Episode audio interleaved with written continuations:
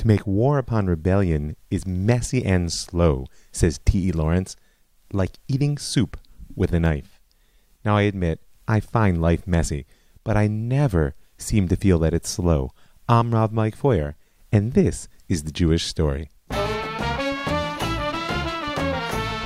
Episode 38 Achieving Liberation. Know, I admit it, I could delve into the details of the story of the underground struggle forever. Not only do I just love it, this chapter of our tale has a mix of history, ideology, drama, and death, the likes of which we haven't seen since the Maccabees. I mean, even the three Roman wars can't touch it, because with all their blood and fire, and the tremendous Torah that came out of them, in the end of the day, we lost all three. But 1947 is different. For the first time since the Greeks, Am Yisrael is about to throw an occupier out of our country, and I'm kind of excited. And this success will set the stage for the birth of the third commonwealth that the Jews have known in our homeland throughout our history. Now, while one might think that this would be seen by the Jews as an unequivocally good thing, it's just not so. Not then, and to my great sorrow, not now either.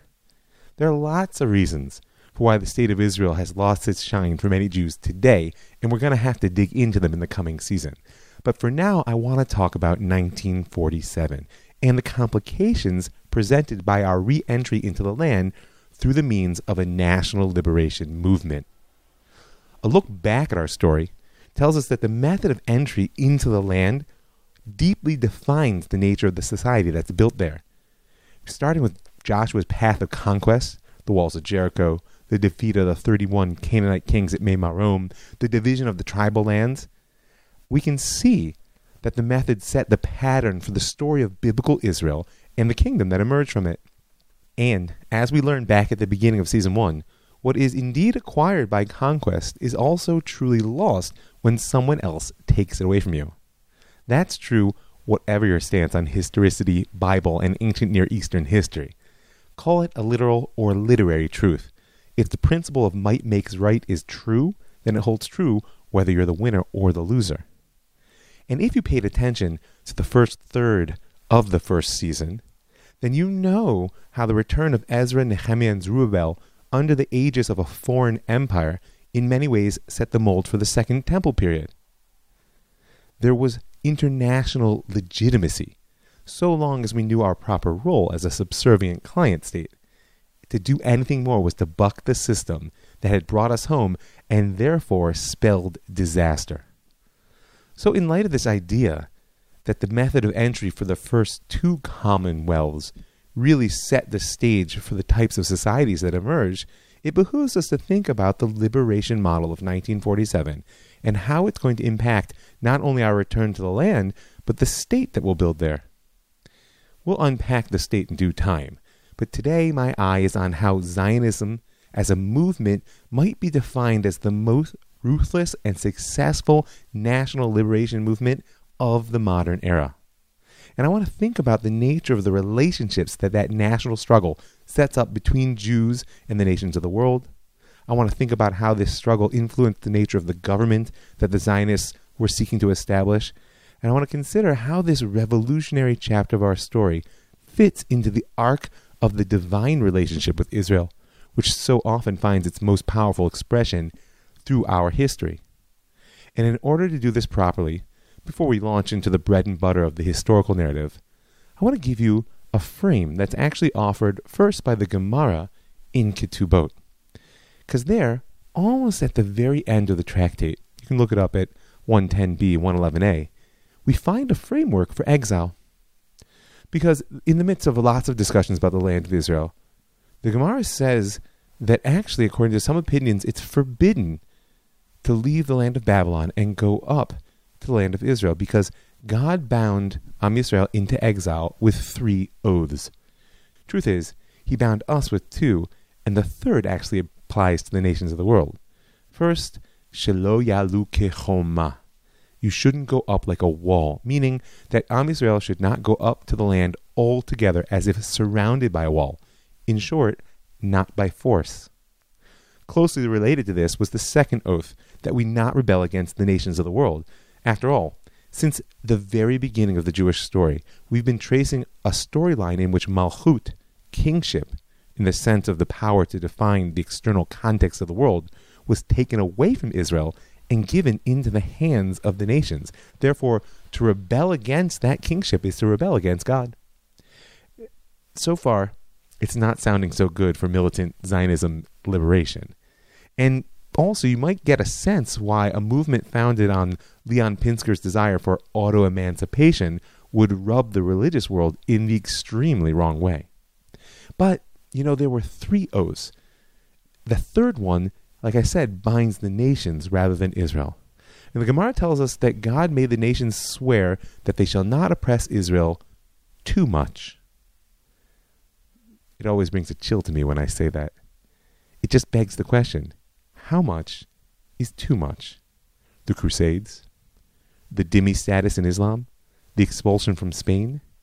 Now, we could split hairs down through the centuries over this question, but at the end of the day, I think we'll all agree Auschwitz is too much.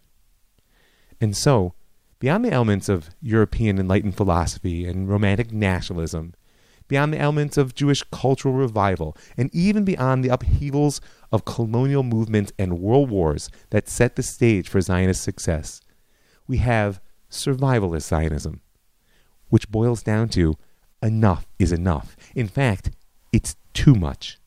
The nations have broken their oath, and so ours are no longer binding. So, what lies ahead is the question of what our national rebirth means in relation to the nations and in relation to ourselves and in relation to God? Is it simply rebellion, or will a new model of relationship emerge?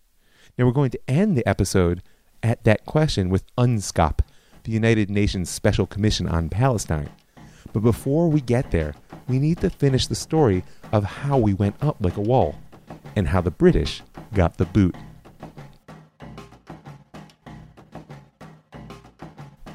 When General Alan Cunningham took up the position of British High Commissioner of Palestine in November of 1945, he was told that his job was simply to keep the peace in Palestine.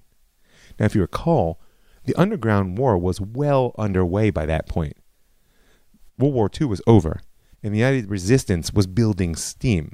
So, sending a military man recently blooded in the wars of North Africa to keep the peace was a bit of an act of escalation and one which failed, because less than two years later, in February of 1947, Arthur Creech Jones, Secretary of State for the Colonies, described the mandatory administration as virtually a besieged garrison.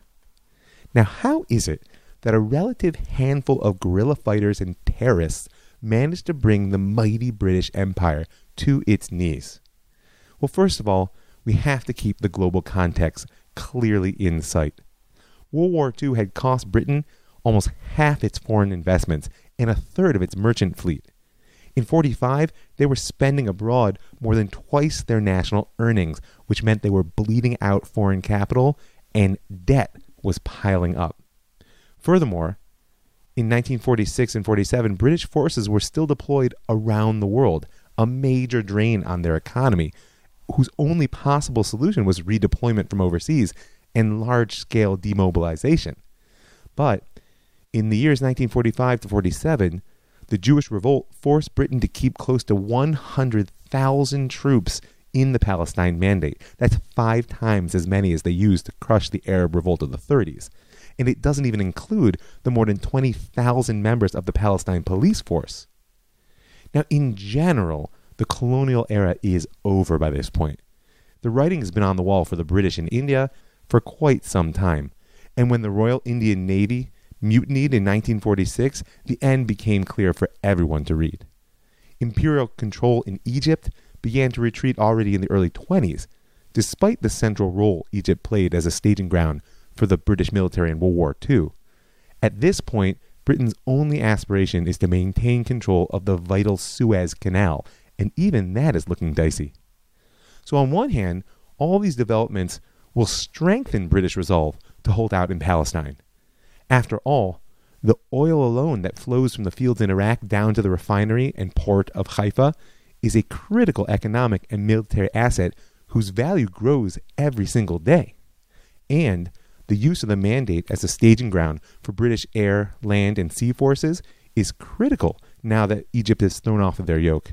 The land of Israel is perfectly positioned to allow protection of the Suez Canal and a projection of power, be it west toward Europe, east toward India, and even north against the newly rising Soviet threat. So, like I said, on one hand, imperial interest says keep the land of Israel firmly in your grasp. At the same time, those very same facts of empire make the blows of the Jewish insurgency that much more painful and all the less tolerable in the eyes of the British home front, who are struggling economically, terribly war weary, and less and less attached to the colonial model every single day. So that's where the British are at, between a rock and a hard place, which is at least half of their own making. What's driving the underground right now? First of all, despite the withdrawal of the Haganah from the United Resistance in the wake of the King David Hotel bombing in the summer of 1946, war rages on. Even after the breakup of that resistance, the Lehi and the Irgun went on to execute some 280 operations in the 10 months afterwards. And the Haganah only retreated from the street battlefront in 46. They shifted their focus back to what they deemed to be the core mission of illegal immigration and settlement and not only shifted, but intensified. But like I said, the question is what was driving them? So, first of all, the official leadership of the Yishuv had long denied that they were in a fight for independence. In their eyes, the British were the source of legitimate political power, not an illegal, illegitimate occupier that needed to be driven out. Their goal had always been, even in the time of the United Resistance, to pressure British policymakers back toward a focus on the Jewish home promised by the mandate, without any fixation on what that home would look like state, commonwealth, protectorate, or what have you. They just wanted a place the Jews could go.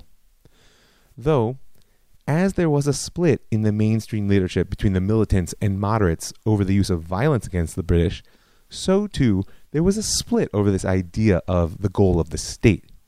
Ben Gurion, of course, led the militant camp on both fronts. He was, after all, the first socialist leader to announce the switch from a transnational to a national vision, As he said, me ma'amad le'am, from a class to a nation, which awkwardly makes him the first Jewish national socialist. Now, he'd endorse the Biltmore program, formulated by American Zionists during World War II in 1942, which called for a state. And of course, he will be the powerful and all but autocratic leader who embraces etatism, right? That sort of quasi kosher sort of fascism, which frankly can save a state in the process of formation from becoming just another state of chaos and war. Look what happens in the world all around us. And Ben Gurion did it in order to birth the new state. And frankly, he succeeded beyond anyone's wildest imagination. But that story lies ahead in season three. For now, the Haganah and its politicians are pushing to hold every piece of land they can lay their hands on and expand the borders as much as they can, and to bring every able bodied man they can find into the country before real war breaks out with the Arabs.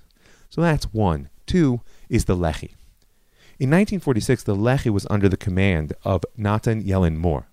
Now, the Lehi was certainly fighting for national independence, but the anti colonialist nature of their struggle took an increasing focus in their vision as things heated up. And seeing as the fight against empire is an intrinsically transnational conception, by the way, as the socialism that drove the early founders, and we heard this from Rav Yehuda Cohen in the last interlude, the anti colonial focus is going to have some surprising results for what becomes of the Lehi leadership once the state comes into being. For now, practically, Yellen Mor had one eye toward the Soviet Union as allies in this struggle against the imperial occupier. And he knew that as World War II ended and the Cold War heated up, the USSR would cheer any blow to British interests in the Middle East and might just be willing to back those who gave them. It's important to remember that the cost of maintaining the mandate is a very important factor in our struggle, and it grows every year. Annual expenditures on the British forces stationed in Palestine consumed nearly a quarter of the total defense budget of the empire. by 1947. Between July 45 and November 47, Britain spent an estimated 100 million pounds on their forces in the land of Israel. So I can imagine that the Soviets were overjoyed. And furthermore, they were just as happy as the underground when the Lehi managed to sabotage the Haifa oil refinery on March 31st, 1947, because it was the single most costly operation of the entire underground war. 16,000 tons of petroleum products were destroyed, and the site burned for more than three weeks. It was a blow struck at the heart of Britain's colonial interests, and it hurt them in the pocket. Nevertheless, despite their passion and ideological clarity, the Lehi really only consisted of a few hundred fighters. If you're going to make a war of liberation, you need an army. And that brings us back to Menachem Begin and the Irgun. Now, the Irgun was certainly fighting a war for independence, and they conceived of themselves as a guerrilla army, unlike the Lehi, who called themselves proudly terrorists. Their estimated strength in 1945 was approximately 1,500, and as the cycle of war and repression advanced, volunteers flocked to their banner. You'll recall, I hope, that the Irgun's strategy was to provoke British oppression through relentless attacks, and then that oppression would in turn raise the entire Yishuv against the occupier and spark what Begin called a liberation war, a just war which is conducted by an oppressed people against a foreign power that has enslaved it and its country. And war it was. Between 1945 and 47, underground operations killed and wounded over 616 British personnel, and the Irgun claimed the lion's share. Furthermore, Begin's strategy was working. As we'll see in the episode ahead, he drove the cycle of violence and oppression mercilessly, and the British flailed away on both the military and political fronts, failing to stop the violence or to offer a viable alternative to it. But ironically, it was actually Ben Gurion and the Jewish Agency Executive and the Haganah, which was their army, which stood to benefit most from Begin's work. Because they could just stand to the side as the bombs and guns went off, clucking their tongues at the excesses of the terrorists, and all the while shaking their heads no as the British produced one unsatisfactory solution after another. And every day, the pressure would grow as the Irgun continued to wreak havoc in the mandate.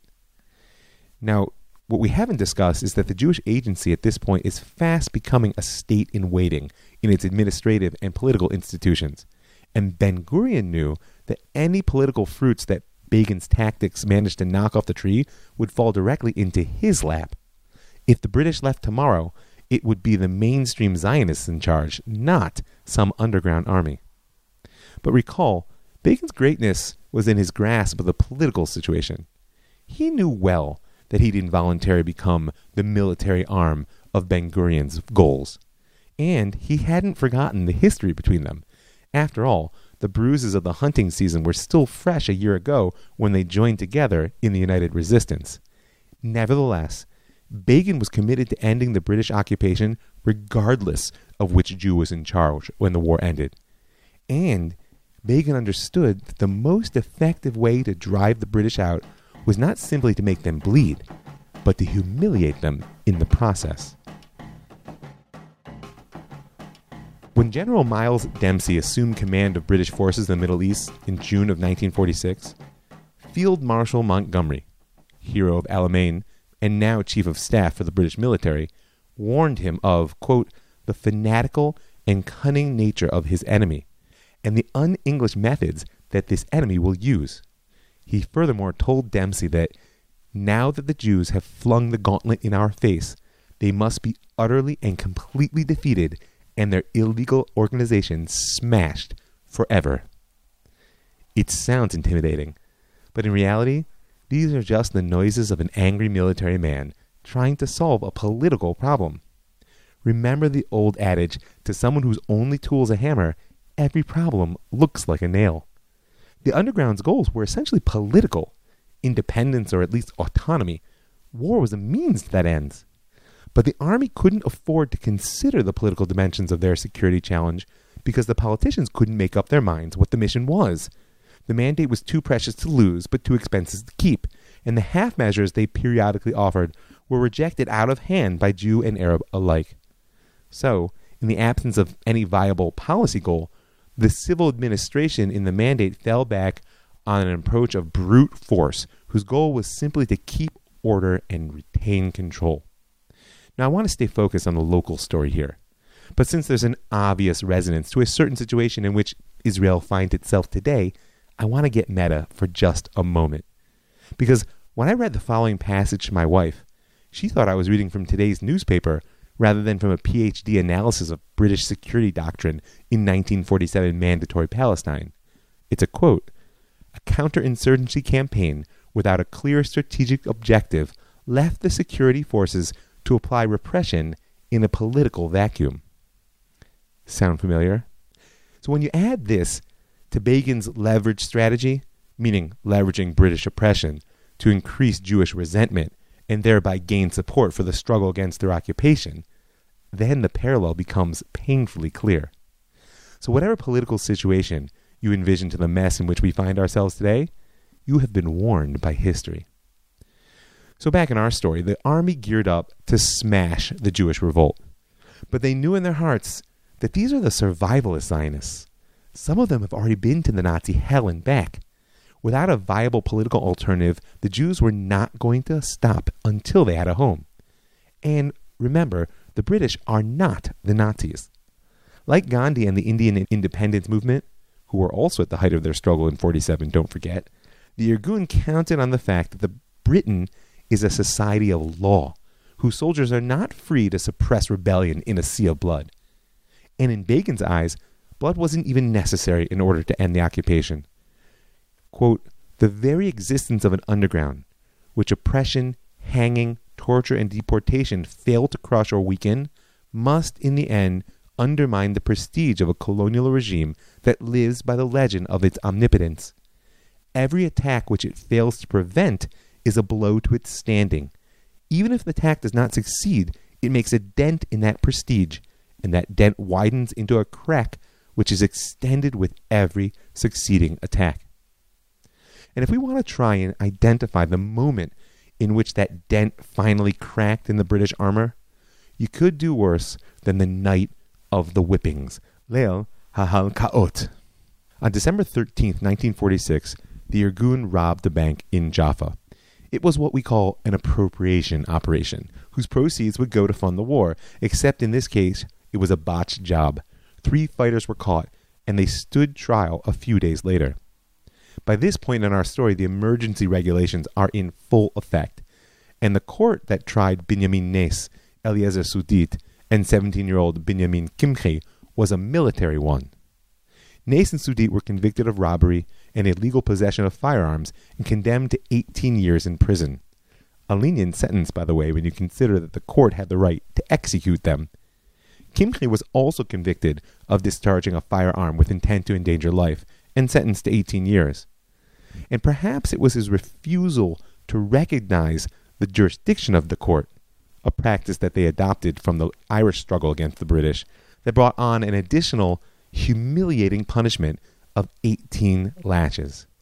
And so he joined another Irgun member, Aaron Katz, who was awaiting a similar punishment for possession of propaganda material. Now, the purpose of this punishment is clear a man might be imprisoned by their equal with honor. An army imprisons its enemies, but a master whips their dog. And that message wasn't lost on the Irgun High Command. In their eyes, the threat of the whip was a matter with serious moral and even political implications. Discussing their decision to react, Begin later wrote, These lashes would wound the soul of Eretz Israel was an oppressor now to whip us in our own land? And so the Irgun issued the following warning If the sentence is put into effect, every officer of the British occupation army in Eretz Israel will be liable to be punished in the same way, with 18 lashes. But the army was in no mood to bow to terrorist blackmail, as they called it. And on 27th of December, Aaron Kimchi was duly flogged. That very night, the voice of Fighting Zion, the Irgun's underground radio station, announced its own verdict. For centuries, you have been whipping natives in your colonies with impunity. In your foolish pride, you dare to consider the sons of Israel in Eretz Israel as natives as well. You are mistaken. Zion is not exile. The Hebrews are not Zulus. You will not whip Hebrews in their homeland. And if you do, then His Majesty's officers will be whipped in full public view. The next day, armed Irgun men broke into the Hotel Metropole in Netanya, where they found Major Paddy Brett sitting with his wife in a lounge. And before the major knew what was happening, they snatched him up and whisked him away to a eucalyptus grove, where the fighters stripped him to his underwear. They then read out his sentence and administered 18 blows. Then, keeping the major's pants for any possible future underground use, they returned him to the hotel, half naked and shaken. Around about the same time in Rishon LeZion, another team seized a British sergeant major who'd been dancing with a local girl at Cafe Teresa and flogged him right there in the street. While in Tel Aviv, two sergeants were kidnapped from in front of their hotel, tied to a tree in the public park, and beaten 18 times each. Begin knew that he had just raised the ante, but he was gambling for broke. And he hadn't forgotten Aaron Katz, who still awaited his own court ordered beating. So he saw their beating and raised them another notch. That night, another warning was issued to the British. If the oppressors dare in the future to abuse the bodies and the human and national honor of Jewish youths, we shall no longer reply with the whip, we shall reply with fire. At this point, the politicians stepped in between the snarling dogs. On the grounds of Katz's alleged poor health, the civil administration overruled the military court and revoked the second whipping sentence. To say that the army was furious is a gross understatement. Netanya, Petach Tikva, Rishon LeZion, and parts of Tel Aviv were all cordoned off to hunt for the perpetrators. Thousands of people were detained and questioned. Finally, a roadblock in Kfar Saba stopped the car transporting five Irgun men. They were armed with guns and carrying a whip. Avraham Mizrahi was killed when the soldiers at the roadblock opened fire on the car, while Eliezer Kanchi, Mordechai Al-Khalai, Yechiel Dresner, and Chaim Golevsky were all captured. When the four stood trial before a military court, the results were basically a foregone conclusion. Though they were being tried on capital charges, all refused to participate in the proceedings, insisting, like Kimche before them, that the court lacked authority to judge them. After only 90 minutes, the verdicts were handed down. Al-Khalai, Dresner, and Kashani were sentenced to death, while Golevsky received life in prison, because at 17 he was too young for the death penalty under British law. The four stood and began to sing Hatikva. The three sentenced to death joined a fourth captive Irgun member, Dov Gruner, on death row. And in his last act as commander of military forces in Palestine, General Evelyn Barker confirmed their sentences just before he left the country. The whole Yishuv was stunned.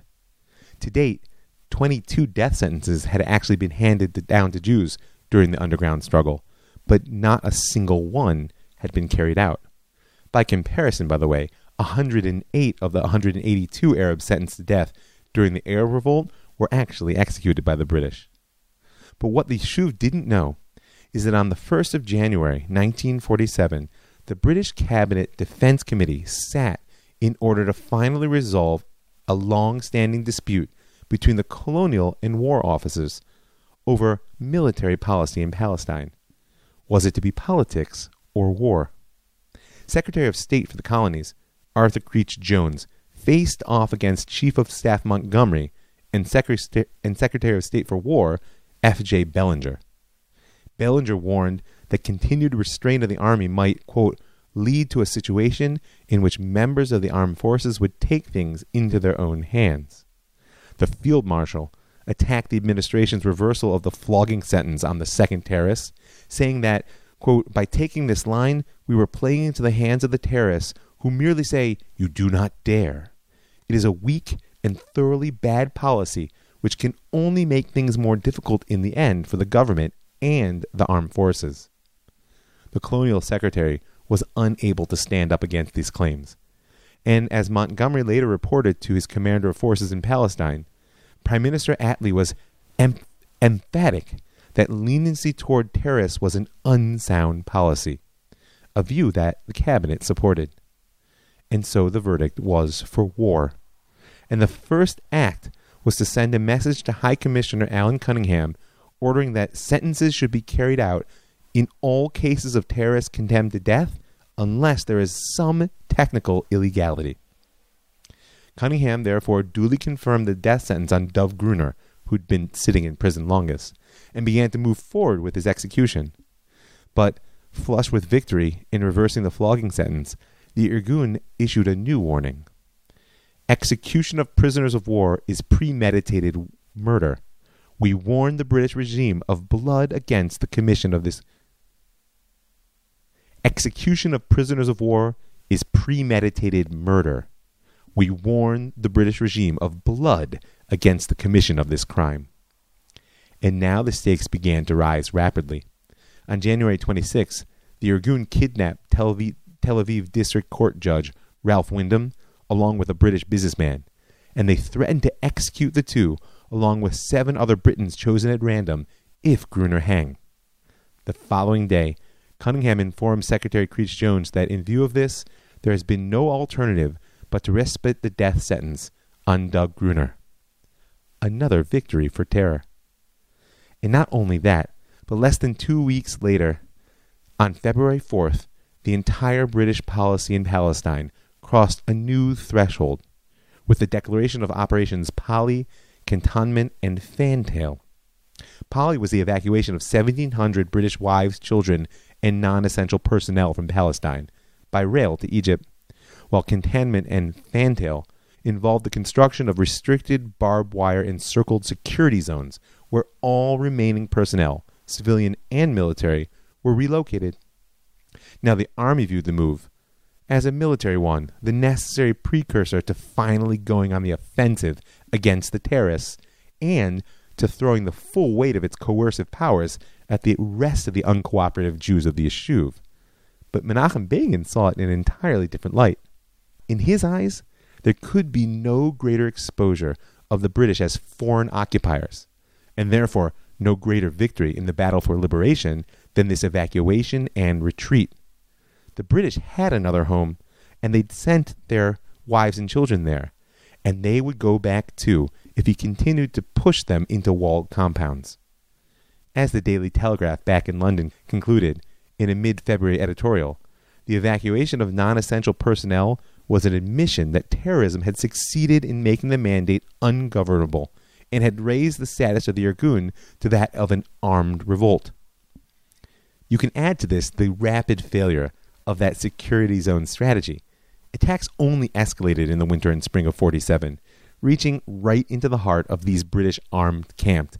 Even the martial law that was declared in March failed to stop the Lehi and the Irgun now that they smelled blood in the water. And when Foreign Secretary Ernest Bevin announced two weeks after this operation that the British government had decided to hand over the Palestine question to the United Nations, the underground knew that full British retreat was just a matter of time. But, unfortunately, there was more blood yet to be spilled along the way.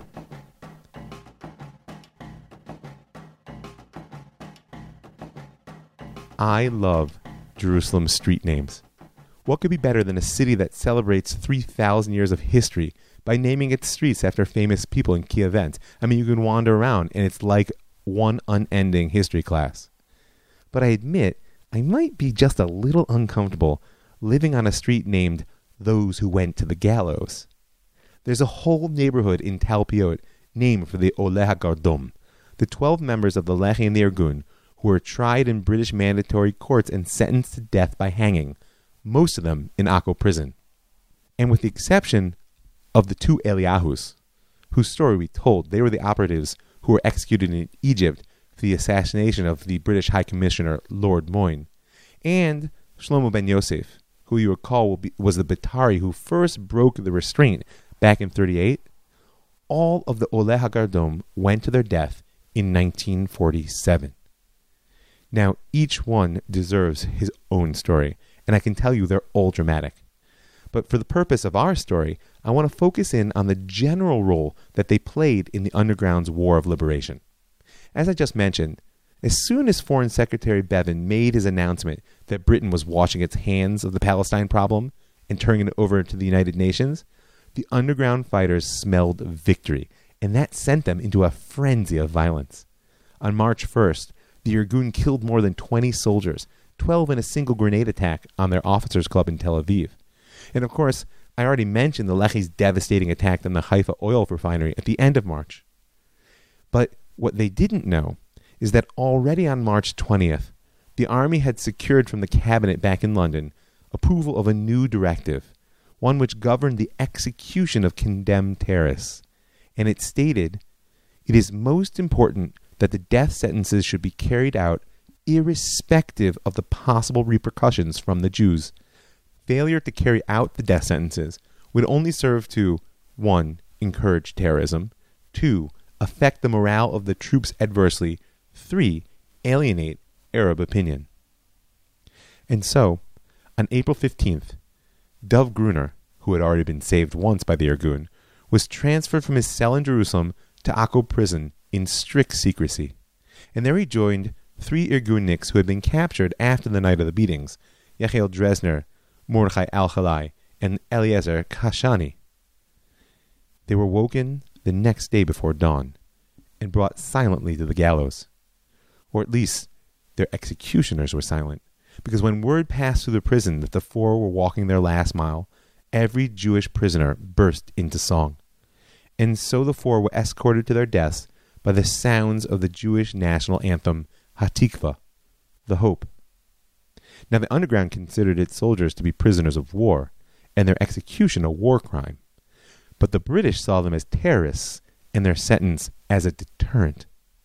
I leave it to you to decide whether the Irgun or the British were right about that whole freedom fighter terrorist thing. But history tells us clearly that the British were wrong in their hopes for deterrence.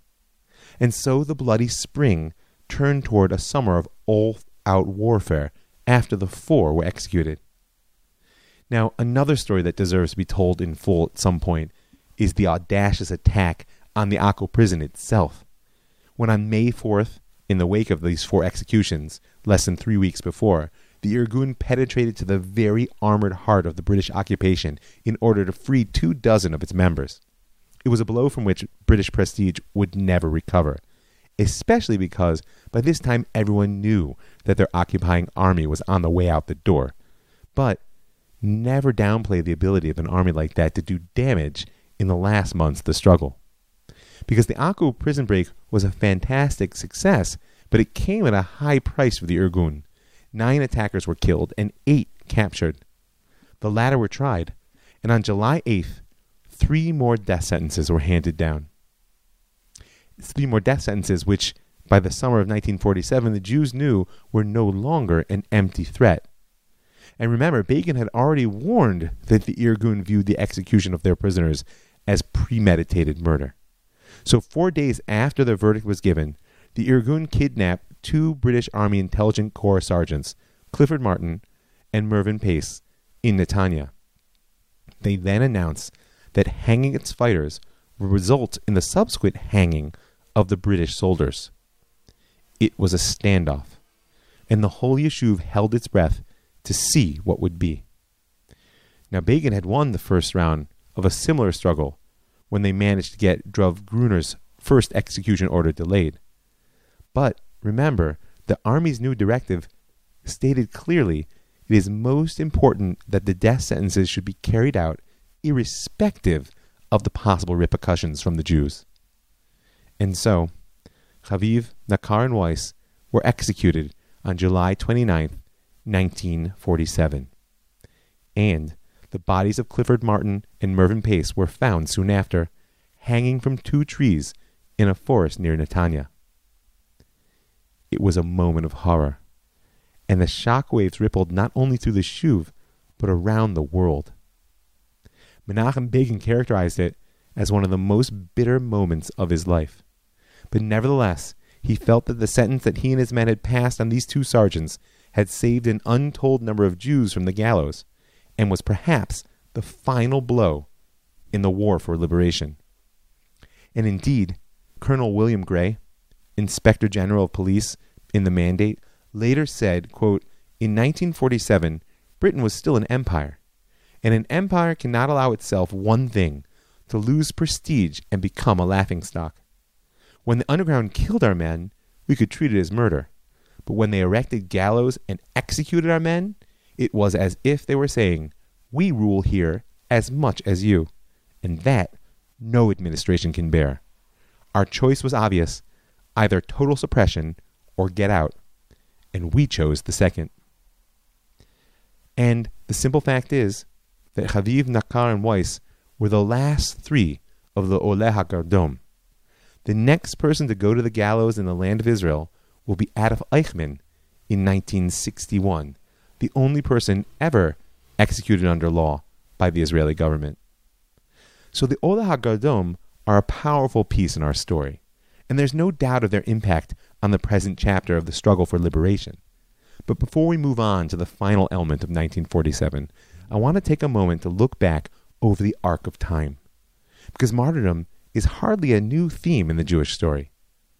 If you want to review its power as a foundation of Ashkenazi culture, go back to season 1, episode 22. Not to mention how that Ashkenazi subplot of martyrdom ends in the gas chambers of Auschwitz. But truth is, it goes much further back, all the way to the story of Aseret Harugei Malchut, the ten who were killed by the kings. Those ten great sages who died at the hands of Rome over the course of the three Roman Jewish wars, and whose story is bound together as one event through midrashim and liturgical poetry.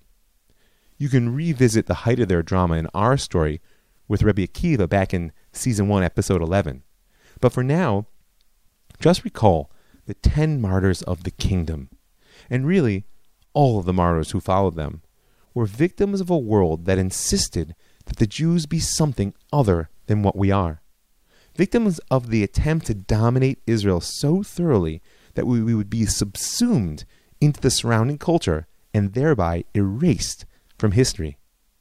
And they all failed. Because the death of martyrs is never a deterrent. On the contrary, it's a motivator. Martyrdom has a power to bind together historical identity. It's an impetus for those who share its fate in the present to continue the struggle, and an inspiration for the future to look back on. Martyrdom is a means of tying together past, present, and future through an arc of heroism that runs through our story. And the Oleh HaGardom fill this role, but in a unique fashion. Because if the martyrs of the last 2,000 years sent the message to their peers and down through the generations, don't lose hope. The kingdom of God lives on within you no matter what's happening outside and all around. Then these young men can tell us don't lose hope because the time has come. Am Yisrael is seizing the moment and reestablishing our kingdom, which of course should always be an expression of God's kingdom. So I want to give the last word on such a powerful subject to Dov Gruner. The following is from a letter that he sent to his beloved commander Menachem Begin on the night of his execution. It's a bit long, but listen carefully, because it will illuminate many pieces of our story up till now. There are many schools of thought as to how a, sh- a Jew should choose to live his way of life. One way is that of the assimilationists who have renounced their Jewishness. There is also another way, the way of those who call themselves Zionists, the way of negotiation and compromise, as if the existence of a nation were nothing but another transaction. They're not prepared to make any sacrifice, and therefore they have to make concessions and accept compromises. Perhaps this is indeed a means of delaying the end, but in the final analysis, it leads to the ghetto. And let us not forget this in the ghetto of Warsaw alone, there were 500,000 Jews.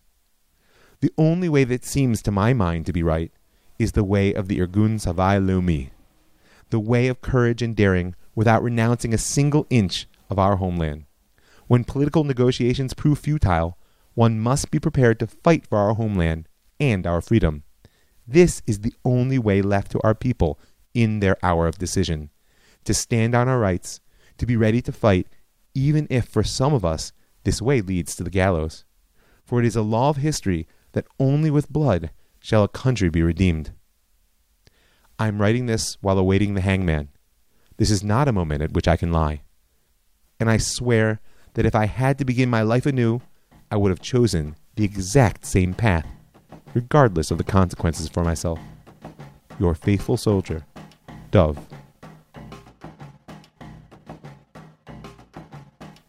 On May 15, 1947, the United Nations General Assembly, acting at British request, appointed 11 member Special Commission on Palestine, UNSCOP. It was afforded the widest powers to ascertain and record facts, to investigate all questions and issues relevant to the problem of Palestine, and was instructed to submit its recommendations to the UN by September 1st, in advance of the next session of the General Assembly. Now, the Arab states expected an easy victory in the UN, as they do now, and thus they were quite supportive of the idea of a multinational committee. They were less happy about the fact that UNSCOP was also empowered to look into the issue of displaced persons in Europe and not just to travel to the Middle East. And in many respects, the experience of the committee was identical to all the other committees and commissions that we've mentioned over the last two decades of our story. They traveled for five weeks to Europe, to the land of Israel, Lebanon, and Transjordan as well. They received testimony from many of the exact same organizations and even individuals who'd spoken to the Anglo American Commission before them. And once again, the Zionists presented a happy, shiny face of progress and development in the Middle East, which made a deep impression on the committee, especially as the Jewish Agency was able to produce settlers who spoke many of the native languages of the 11 committee members. And once again, the Arab Higher Committee, which represented Palestinian Arabs, declined to appear in any official capacity, but nonetheless submitted a memorandum of their concerns and claims through back channels. But the regular pattern of Palestine problem solving committees was disrupted when the British towed the SS Exodus into Haifa harbor on July 18th. Now, you'll recall that though the Haganah had withdrawn from the street battles of the Irgun and the Lehi, they had not retreated from the war with the British. On the contrary, what they'd done is expand the front of illegal immigration. And as the British were scrambling to suppress the violence in the Yishuv, they were also struggling on the high seas to control the wave of immigrants with which the Haganah aimed to flood the land of Israel. And toward that goal, since 1946, the Haganah had purchased and outfitted any ship that would float, filled it with desperate European Jews from the displaced person camps, and sent it sailing toward the shores of the homeland. By the summer of 1947, the British detention camps in Cyprus were bursting at the seams with more than 12,000 detainees, and the Haganah sensed that victory was at hand. Furthermore, they knew, just like Menachem Begin, that the whole world was now watching the drama playing out in the land of Israel, and in particular that UNSCOP was in town. The time had come for a dramatic finale. And so on July 12th, the Exodus set sail from southern France flying a Honduran flag and claiming to be headed for Istanbul. Originally built to hold around 500, it was carrying 4,515 men, women, and children. Palmach skipper Ike Aronowitz was its captain, and the ship was manned by a crew of some 35 volunteers, mostly American Jews. The exodus was too large and unusual to go unnoticed, and indeed, like I said, the Haganah never had any intention to hide. Even as the refugees began boarding the ship at a port in southern France, a British Royal Air Force plane was circling overhead, and a Royal Navy warship was waiting a short distance out to sea. The British shadowed the ship for days until on 18th of July, some 40 kilometers from the shore of Eretz Israel, they made their move. The boarding party didn't go unchallenged by the passengers and Haganah members on board and a night long hand to hand fight ensued, in which one crew member, American volunteer Bill Bernstein, was clubbed to death, and two more passengers died of gunshot wounds. But in the end, the British Navy was victorious, or at least in the short term, because as they towed the Exodus into port and proceeded to transfer the DPs onto three waiting ships for immediate return to Europe, Emil Sandstrom, the Swedish judge who chaired UNSCOP, and several other members of the committee were there to watch. The Jews were shipped back to France, where they refused to disembark, and the French declined to cooperate with the British by forcibly removing them. What unfolded was 24 days in which the refugees remained in the ship's hold, refusing to disembark, and this despite a heat wave, shortage of food, crowding, and terrible sanitary conditions. World opinion rose in a wave of support. The French communist daily, La Humanité, described the ships as a floating Auschwitz, and the refugees raised a banner of a swastika painted over the Union Jack. British embarrassment grew until after three weeks of the standoff, desperate to bring the spectacle to any end, they decided to return the would be immigrants back to Germany. They couldn't have made a worse decision, because the sight of Jewish survivors of the Holocaust being forcibly relocated to Germany caused an international uproar. John Colson, a diplomat at the British Embassy in Paris, actually cabled the Foreign Office with the following message You will realize that an announcement of decision to send immigrants back to Germany will produce violent hostile outbursts in the press. Our opponents in France, and I dare say in other countries, have made great play with the fact that these immigrants were being kept behind barbed wire in concentration camps and guarded by Germans. DP camps all over Europe erupted in protests and hunger strikes when they heard the news. Demonstrations were held on both sides of the Atlantic. And historians agree that the public embarrassment for the British played a significant role in the diplomatic swing of sympathy toward the Jews and the members of UNSCOP itself later commented that the image of the Exodus helped them press for an immediate solution for Jewish immigration and the question of Palestine. Because the UN Special Commission for Palestine issued its final report on August 31st, 1947, after witnessing these events. The committee was unanimous on certain basic ideas that the Palestine Mandate should become an independent state as soon as possible number one. Number two, that it should have a democratic political structure. And number three, that no matter what it looked like, it should constitute a single economic entity. There was, however, a split on the manner by which these principles should be implemented between two states and a binational state. But in the end, a majority of the committee's members, Canada, Czechoslovakia, Guatemala, the Netherlands, Peru, Sweden, and Uruguay, recommended that Palestine should be partitioned into separate Arab and Jewish states, with Jerusalem and Bethlehem set aside as an international enclave under UN administration. And so, despite the complications that lie ahead, all three of our oaths have now been annulled. The Exodus was certainly the last gasp of the nations oppressing Israel too much. The Irgun and the Lehi have obviously gone up like a wall to fight for our liberation. And now for the first time, a body representing the nations of the world had declared the desirability of the return of the Jews to independence in at least some part of our ancient homeland. There is a long road ahead between UNSCOP and the Declaration of Independence. But at this point in our story, you can see that the path is growing clearer each step of the way. I just want to thank a few people. But before I do, I want to make an exciting announcement. The Jewish Story is having an official launch. This may sound strange if you've been listening to both seasons, but I want you to go right now to www.jewishstory.co, not com, .co, and you'll see that we got a brand new website.